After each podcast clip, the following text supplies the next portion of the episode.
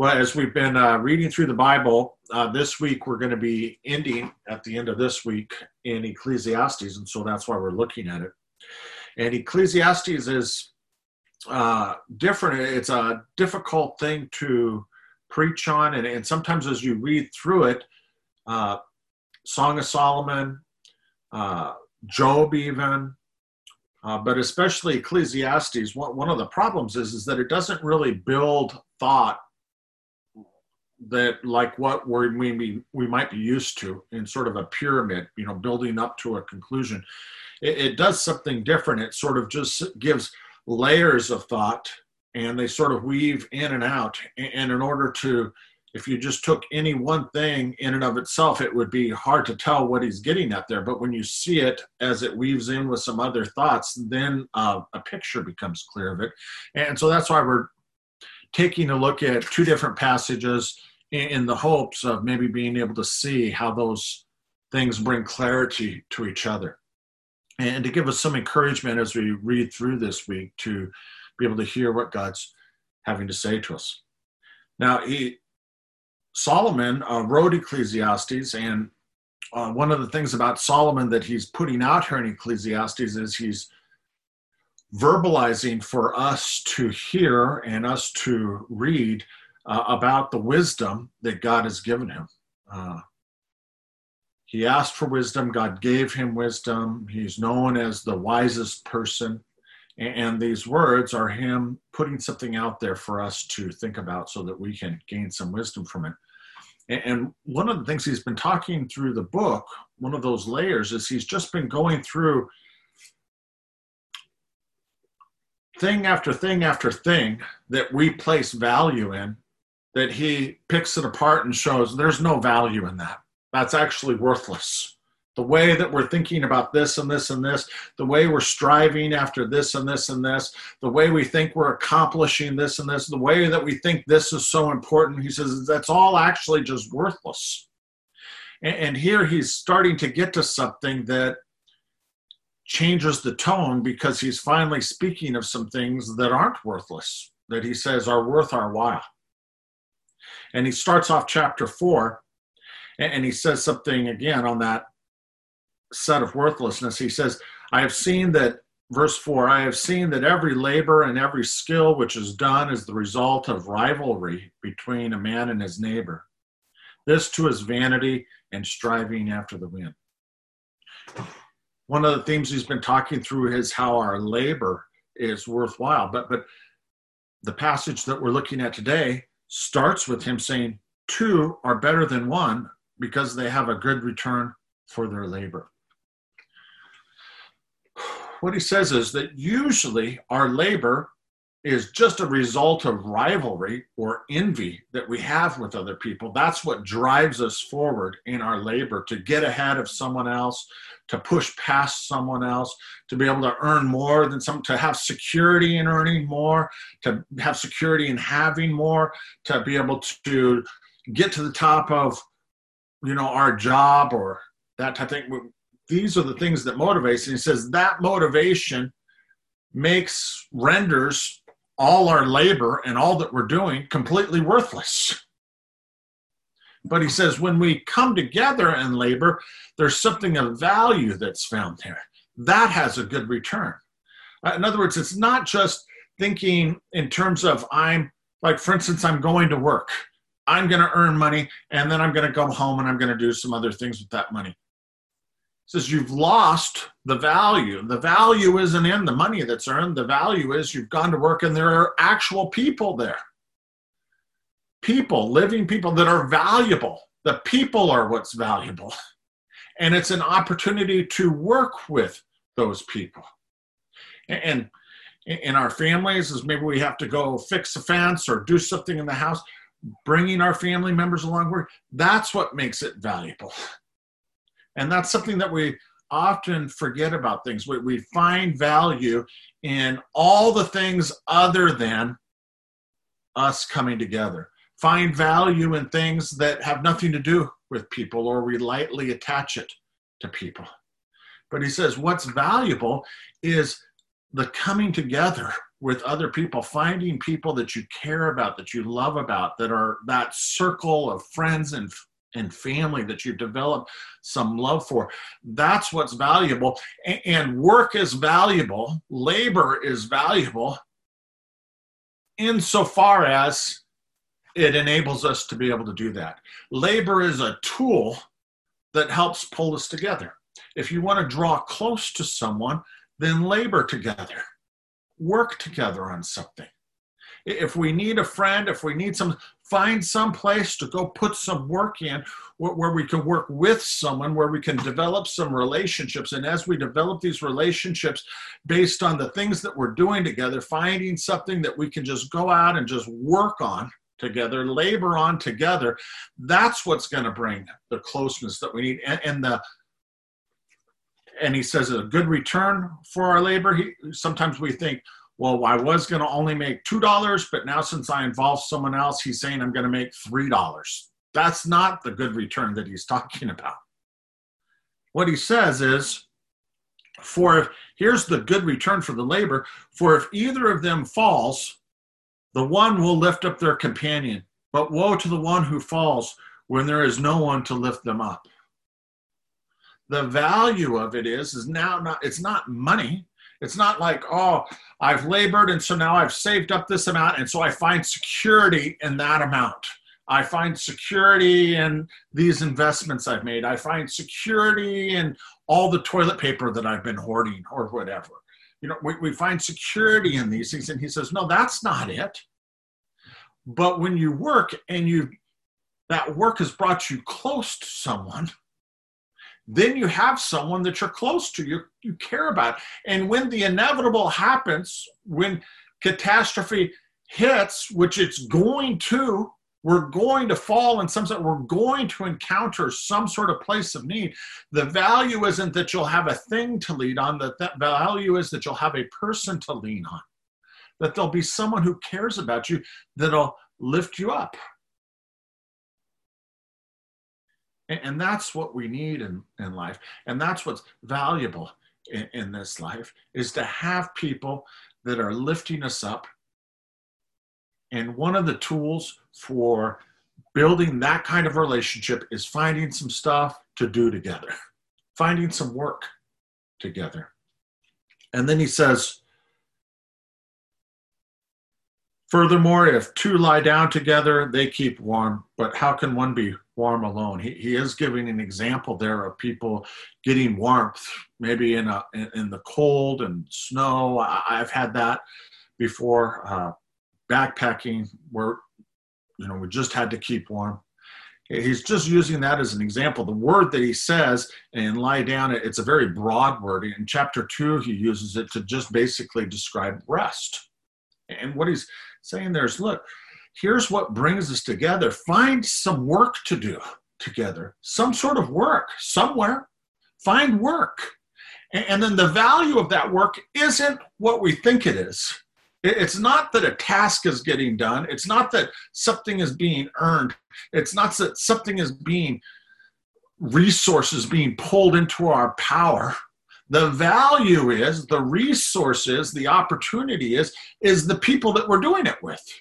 That it builds a relationship, it builds a connection. And the value of that connection is that when the inevitable happens and we need help, there will be someone there to help us. And the other value, he says, furthermore, the value is not just when we need help, but when God brings rest, which we need rest. We need rest every week. We'll have someone there to rest with. You can rest by yourself, but there's a certain amount of warmth that's gone just resting by yourself. The kind of warmth that we want that comes from people that care about us, people we've been working hard with, people we've been that have been lifting us up, that have built this circle that we have, this family, these friends. Then, when we rest, we have someone to laugh with, we have someone to share stories with, we have someone to eat with, we have someone to you know process things with. Rest isn't just a vacation, rest isn't just reading a book. Rest is having people that, that care about you, that you can rest in, that, that listen to you, that, that understand, that, that care about you, that want to lift you up, that want to labor together with you to, to work towards whatever it is that's happening. And, and then he says, and if one can overpower him who is alone, two can resist him. A cord of three strands is not quickly torn apart. The fourth thing that he brings out is when you labor together, you'll have this relationship. People will lift you up then because they care about you. You guys are in this together.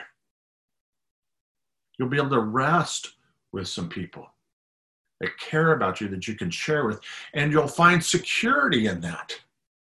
And, not security in the amount of money that you have in the bank, which is the only security that that has is in comparison to someone else. If you feel like you have more than someone else, if you feel like you've, you know, have more seniority or more of this or more of that in this rivalry with other people, there that's worthless. There's no security found in that. What's that just breeds more animosity but the, the worthwhile thing is found in what brings us together and the security that comes in knowing that, that someone's going to be here with us. And, and many people have pointed out that he's been talking about human relationships in pairs in terms of two, two, two. And, and he doesn't mean just one person uh, that only pairs of two. He, he's obviously just referring to one human, humans interacting with humans like that. And then when he brings in this third cord idea, three strand cord is not easily broken.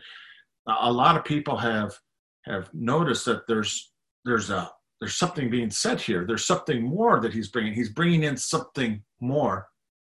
And, and what he's bringing in is the idea of God. And what he's bringing in is Jesus, that Jesus has come down. And it's not just us struggling in these relationships. It's not just us laboring, it's not just us lifting each other up, it's not just us finding rest because we're never going to find rest. It's not just us being able to secure and find security for each other. There isn't, that's not going to work. It's a great idea, but it's never going to give what it is that we need. What it is that we need, the strength that makes all of this work is that Jesus, if Jesus is alive, if he is real, if he is alive, if he is in our life, if God is here and he's involved in things and intertwining with us in that relationship, then we'll have some labor that's worthwhile. Then we'll have, be able to lift people up because Jesus will be. Then we'll be able to sit back and, and find rest. Why? Because we know that our security is in the power uh, of someone who can overcome any situation. And in the light of that intertwining uh, of God into our lives, of just setting us straight, of just sort of pushing away, and in a lot of senses, this COVID crisis is highlighting some things that just have been completely worthless in our lives that we've been pouring so much time into. And now it's starting to like really hit home, hopefully, some of these things that Solomon is saying that the real value is the people that we have in our life. And in order to really enjoy the labor, the lifting up, the, the rest, the security, we need Jesus intertwined in our life. And in light of that, the main thing that I think Solomon is saying is something that speaks to that how Jesus, how God, how we can intertwine him, how we can be connected in our lives in, those ways, laboring, lifting each other up, resting, finding security. How is it that we connect to that third core, to, to Jesus in our life? And, and here's what Solomon has to say in regards to that. Guard your steps as you go to the house of God and draw near to listen rather than to offer the sacrifice of fools. For they do not know that what they are doing is evil. Do not be hasty in word or impulse or thought to bring a matter in the presence of God. For God is in heaven and you are on earth. Therefore, let your words be few. For the dream comes through much effort, and the voice of a fool through many words. He says, Guard your steps as you go to the house of God. One, of the things that we feel is a trouble with this COVID crisis in terms of church, because that's basically what he's saying. If we're talking about Jesus intertwining in life, we're talking about church. And one of the things that I believe God is doing here with this COVID is that He's separated out the church building from what church is because the building of the church, the actual temple of the church, has never been what the meeting place of God has ever been about. It's about God meeting us in our heart, in our soul. And I know that no one likes the Zoom and no one likes YouTube, but one of the great things about it is it just takes away a building, which it never should have been about to begin with.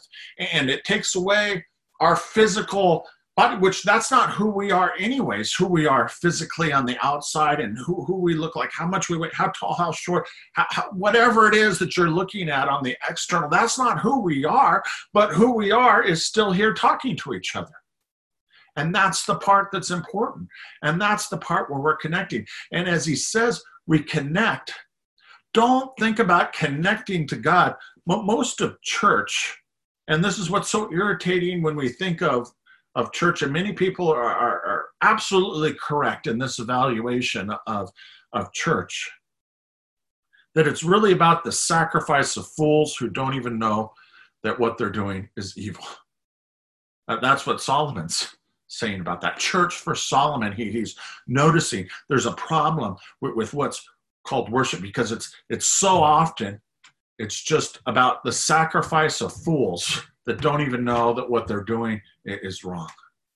He says, what it's about, if we think about what he's been saying, what are we going to go do and work? How, how, is it just random?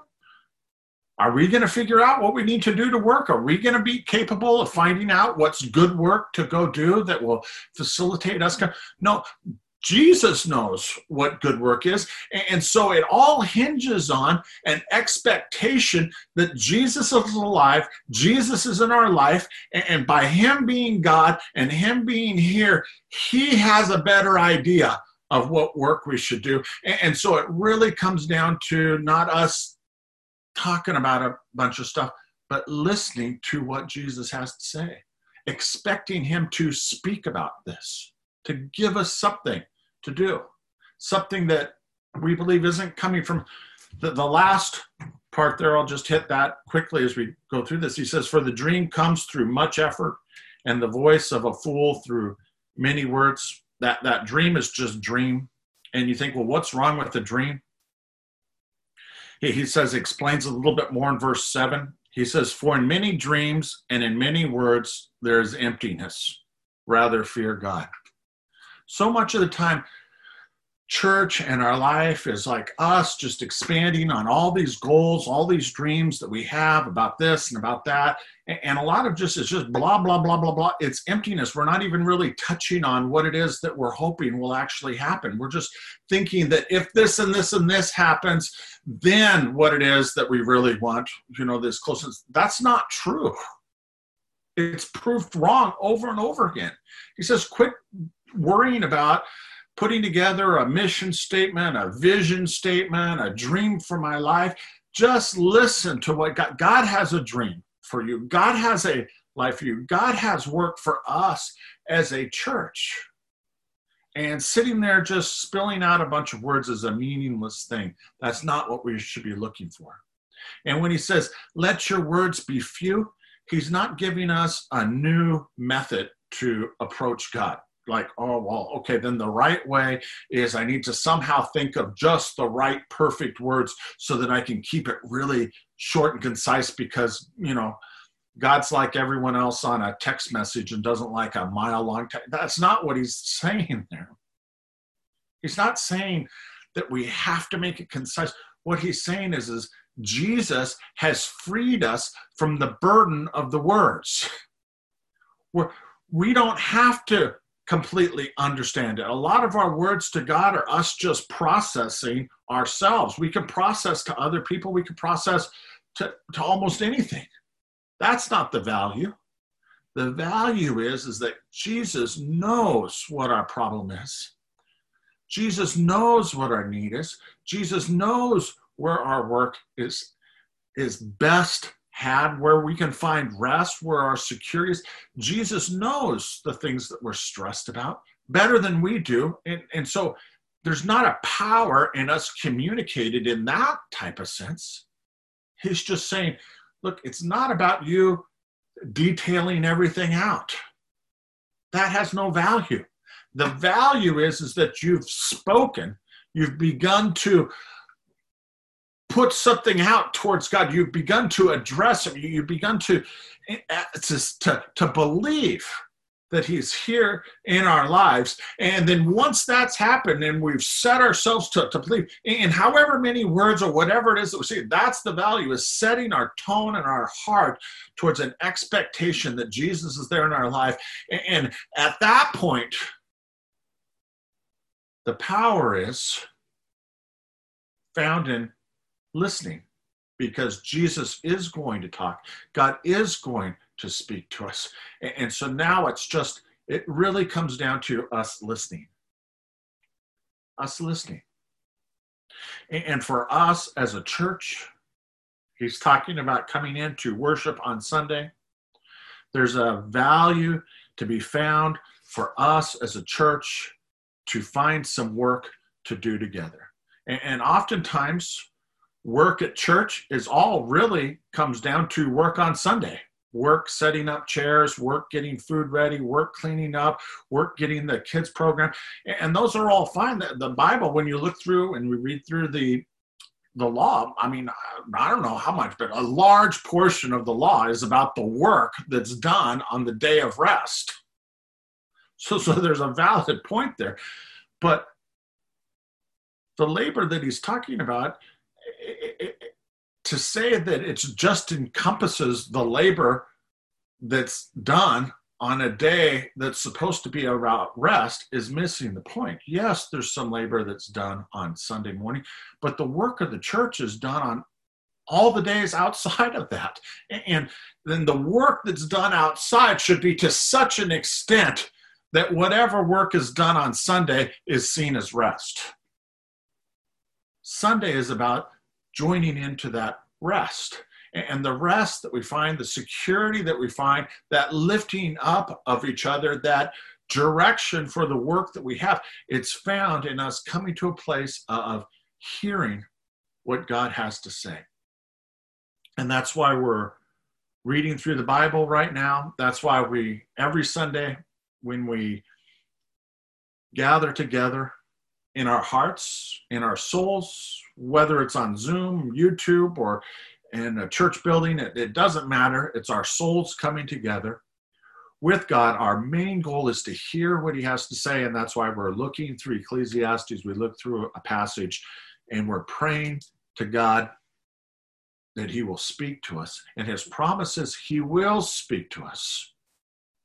And if there's effort on our side, the effort isn't in words. The effort isn't to lay out a, a dream. The effort is to just stop, to be quiet, and to just listen and try and hear.